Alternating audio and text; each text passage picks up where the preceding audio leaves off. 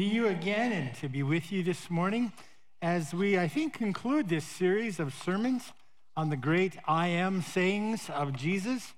And all of these sayings of Jesus, or many of them anyway, come as uh, we see in our gospel lesson this morning. Uh, Jesus kind of has entered a time of, of some pretty serious teaching with his disciples and uh, time of preparation as he prepares them for what's about to come, as he prepares them for his uh, trial and his uh, crucifixion and resurrection and his return to the Father. And so uh, we're going to be uh, looking at Jesus as the way. And uh, as we kind of prepare to launch into that, I want us to first think a little bit about some words if you will, that evoke within us a strong response. You can sometimes hear just one word and you will have a pretty strong reaction to that one word. And so you might be thinking about some words that, uh, that come to your mind that you hear them and you have a strong reaction to them.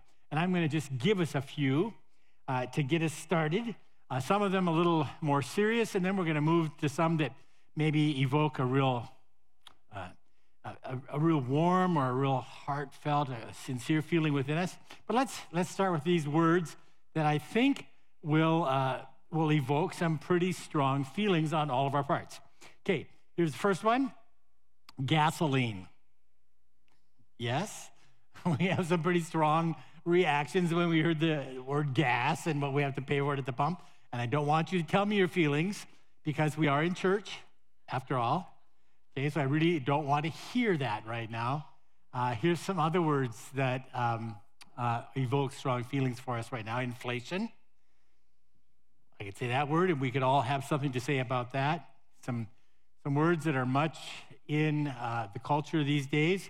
If I were to say to you the word abortion, you'd have some strong feelings, you'd have some strong reactions about that. If I were to say to you the word uh, transgendered, immediately most of us would have some pretty strong feelings and some things to, to say, some things to talk about as we talk about that. Now let's kind of move to a, a word or just, I can think of a couple, but I'm going to just give you one that for me uh, evokes some strong feelings and that really captures uh, what Jesus is talking about, I think, with his disciples in our gospel lesson this morning. And here's the word that I'm thinking of that word is home. When I say to you the word home, I'm guessing that most of you have some pretty strong feelings. Mitch and I were talking after first service, and I, I was actually thinking about Mitch as I was um, as I was thinking about the meaning of the word home. And, uh, you know, Mitch is getting ready to go back to Vietnam. And so I said, Mitch, what do you think about when you hear the word home? He said, I still think about, first, I still think about my mom and dad's place in Erie. But I said, I bet you also think now, because Thuy, his fiance, is in Vietnam, that Vietnam is kind of home in some ways. So, anyway, some really strong feelings about the word home. Michael Bublé, anybody recognize that name? Canadian pop singer, uh, kind of styled himself after uh, Tony Bennett and Frank Sinatra. Uh, 15 years ago, in 2000, or a little bit, 18 years ago, I guess, in 2005, wrote a song that went to uh, the number one spot on the American pop charts on adult contemporary songs and went really high on the charts in countries around the world. Anybody have an idea what the name of that song was? Say it out if you know. That's right. I heard it from several people. Home. It was a song entitled Home, and it evokes strong feelings. I was going to sing it for you, but I think that could be a disaster. So I'm just going to read with you, read for you a few of the lyrics from that song this morning. He wrote it actually while he was touring Europe. And he had been away from home for a while and uh, had visited places like Paris and Rome and places all over Europe to sold out concert houses. And you'd think that in that situation, you'd be feeling pretty good. You'd be having some pretty great feelings about all that you're experiencing. But you want to know that the greatest feeling that he was feeling in the midst of all of that, he was feeling homesick. Homesick. He missed home. And so he wrote the words to what has become kind of his signature song throughout his career home. Another summer day has come and gone away in Paris and Rome, but I want to go home. Maybe surrounded by a million people, I still feel all alone. I just want to go home. Another aeroplane, another sunny place. I'm lucky, I know. But I want to go home. I've got to go home. Let me go home. I'm just too far from where you are. I want to come home. You know, it just captures, I think, for many of us, the things that we feel when we think of that place called home. And it's not just necessarily the four walls that we're surrounded by in that place, but it's the people that are there. He was writing in this song, uh, he was thinking about his fiance. But for all of us, we think about those people that love us and that accept us and that care for us and that welcome us where we belong when we get there. And I think that that's some of the things that Jesus and his disciples were kind of thinking and talking about in our gospel lesson that we just heard for us this morning. Jesus is, as I mentioned, preparing his disciples for his soon homegoing. I, I thought about that as I was preparing the sermon. I said, I thought, I wonder if Jesus, do you ever think about this? I wonder if Jesus in his earthly ministry missed home. You know? If he missed the place where he was before he came to earth, if he missed the Father's presence and and Jesus was preparing to go home, and so he's talking to his disciples about that. And he, he tells them that he's getting ready to go, but that he's going to go and prepare a place for them, a new home for them as well.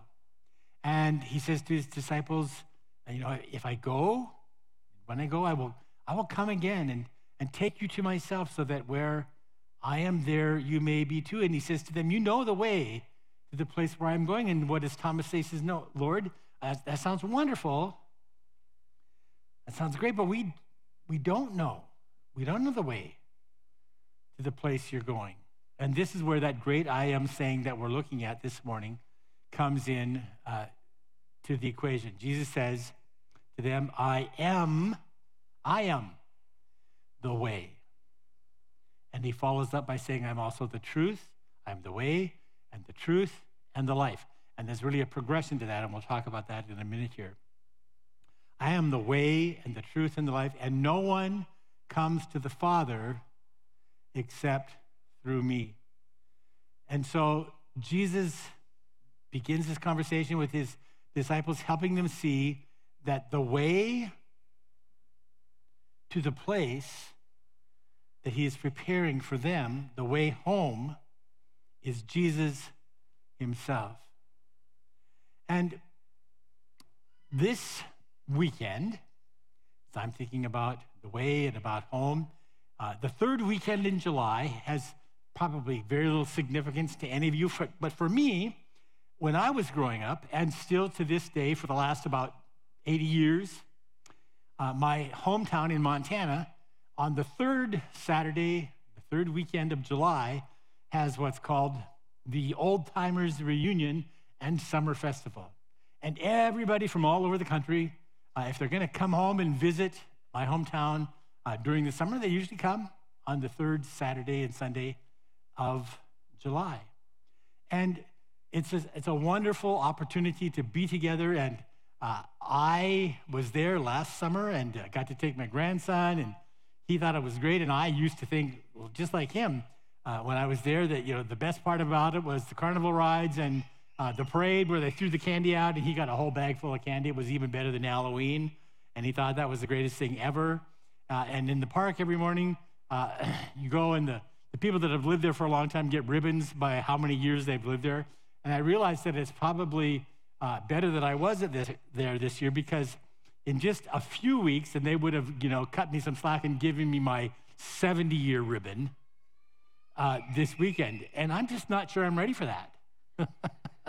you know, I'm not quite sure that I'm ready. For those of you that are 70 and above, you probably understand what I'm talking about.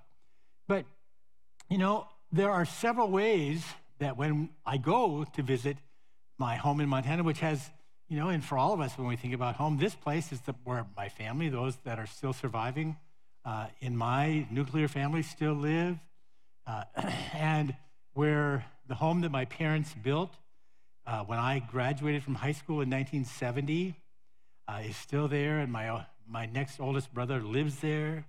And uh, when my uh, mother died, um, we, I presided at her funeral, and I, she was cremated, and so we took some of her ashes where uh, she wanted to have them scattered on the hill overlooking the Yellowstone River Valley, where where they my, my parents lived, and it's a, a, beautiful view of, of the river valley. And so some of my mom's ashes are there. And then uh, in the meantime, two of my brothers died after that, and we scattered some of their ashes in the same spot. And when my father died, his ashes, some of them are scattered there. And now my aunt, my mother's sister, has passed away, one of them, and her ashes are there. And so every time I go home, I visit that little place where, uh, where, where my home is and where my heart is and where I feel loved and accepted. But I can get to my home in Montana a bunch of different ways. I can go different routes and kind of enjoy different things along the way. And as I was thinking about our lesson this morning, Jesus says to us that there's only one way. There's only one way to our heavenly home, and that is through Him. And so, as he's preparing to leave, he tells his disciples, Remember this I am the way, and the way that you need to travel as you are on the way is by listening to my truth, because I am the truth. And he says, I am the life. The life that you want to have in this world and the life that is waiting for you, I am that life. You know, I was thinking about a couple passages of scripture that remind us that, that there are those in the world in which we live, in the culture in which we live, and not just in our culture, but in cultures around the world, where people have come to believe that there are many ways to the home that God has prepared for us. There are many ways. You can kind of fasten your own way, and I can fashion my own way. I can have my own set of beliefs. You can have your set of beliefs. And in the end, we're all going to end up in the same place. And here's there's two passages of scripture that I want to share with you that kind of caution us as we look at the way that we're on, the way home. Proverbs, the 16th chapter, the 25th verse, says this, and, and Proverbs is, is the wisdom of God.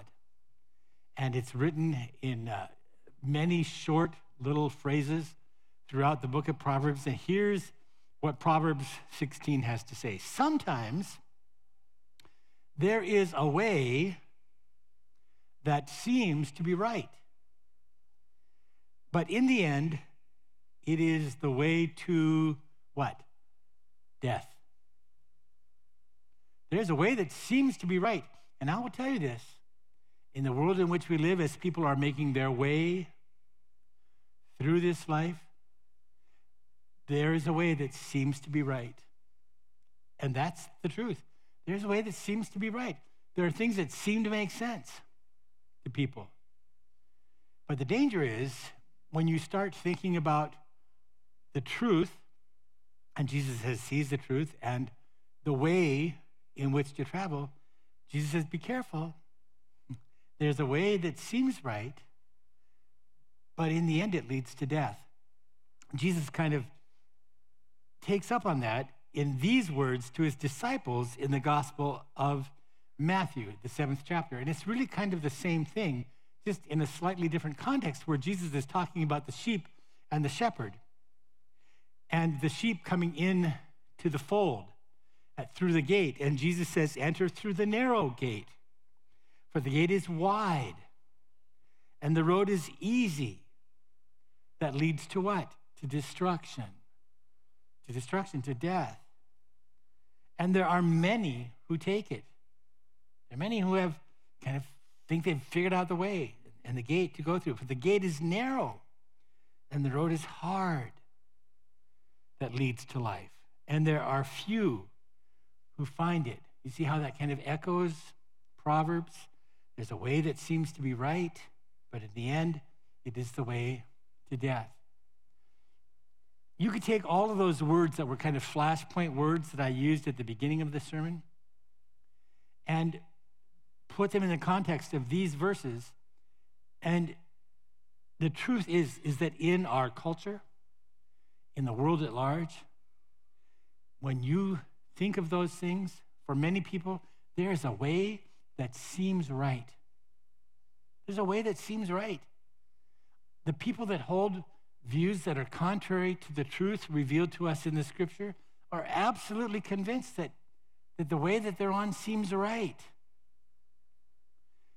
But Jesus cautions us. Remember this I am the truth. And when you follow the way that I lay out for you in my word, it leads to life. But when you follow your own way, the way that seems right to you, that's contrary to what I say to you, that way leads to destruction and death. Brothers and sisters, it is our responsibility and it is our, you know, it is imperative for us to do two things. To number one, listen to Jesus, who is the truth. When we think about those things that we have to deal with on a daily basis, and those things that are in the culture that have voices telling us, well, this seems right, if it's contrary to the Word of God, it leads to death, it leads to destruction. Only when we are willing to submit ourselves to the truth. And sometimes it is difficult. On the road, on the way home, there are things that are going to require us as we follow Jesus, as we listen to his truth, that are hard. This life isn't about easy. You know, it's not about what's the easiest thing to do, it's about what's the right thing to do. The way home is not, you know, the broad way that everybody's on, the way home is the narrow way. Jesus says, I am the way, and while you're on the way, remember that I am the truth and that the truth will lead you to life. Life abundant in this world and life eternal. And even though it's hard, here's the good news to us this morning as well. The way to the Father has been paved by Jesus. He paved the way, He paid the price for our ticket. He paid the price for our eternal home with his blood sacrificed freely on the cross for us. And then he rose again and he has gone ahead of us to prepare a place for us. He's preparing a place just for you. He's preparing a place just for me, a new home, a home with him forever. Finally, I just wanted to remind us that on the way, as we listen to the voices in our culture who think that they're pursuing right, even though they have chosen a way that the Bible tells us to lead that leads to death, our job is not to cast stones. Our job is not to simply reject those who are on the broad way.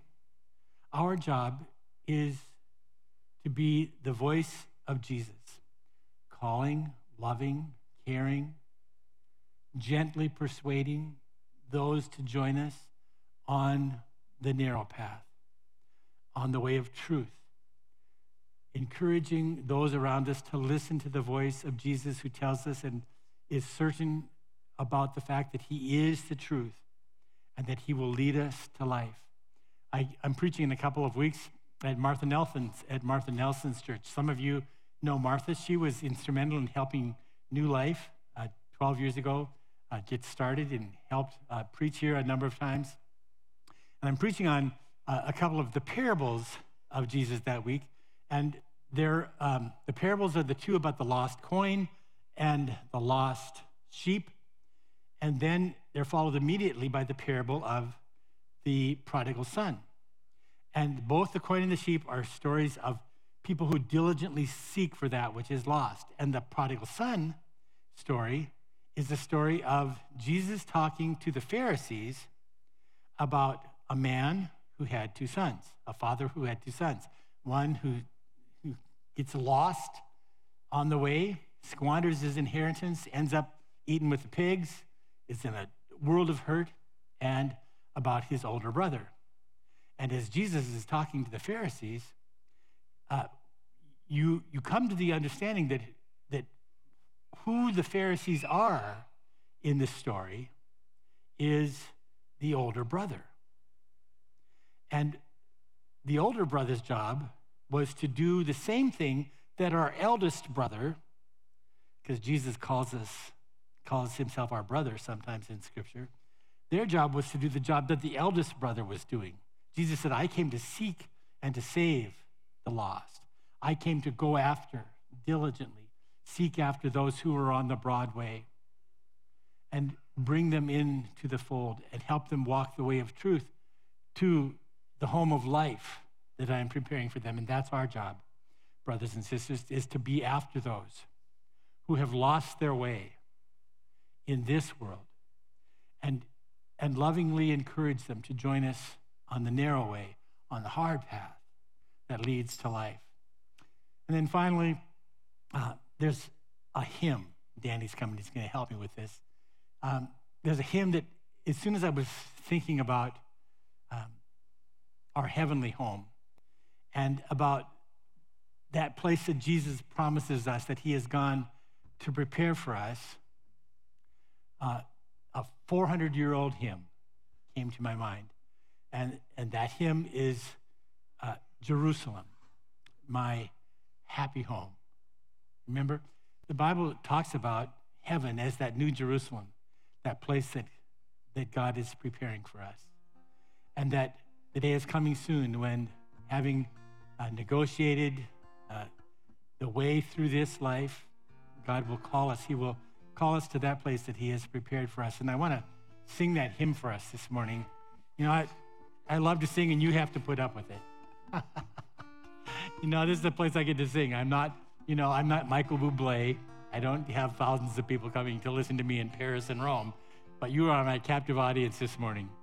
And uh, this beautiful old hymn is from our hymnal, but I've taken a couple of verses from another tradition as well that kind of really help us to think about the way that we're on and, and God keeping us uh, close to Him as we walk the way toward the place that He has promised us.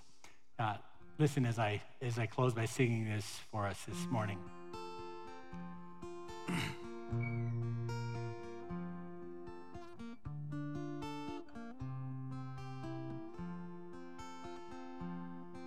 Jerusalem, my happy home, when shall I come to thee? When shall my sorrows have an end, thy joys, when shall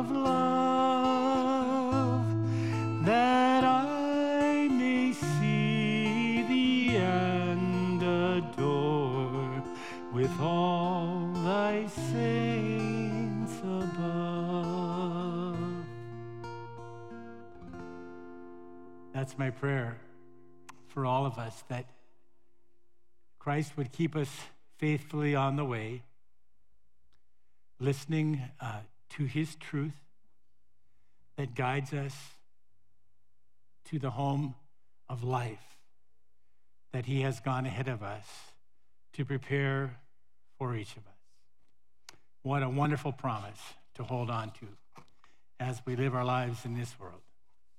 Amen.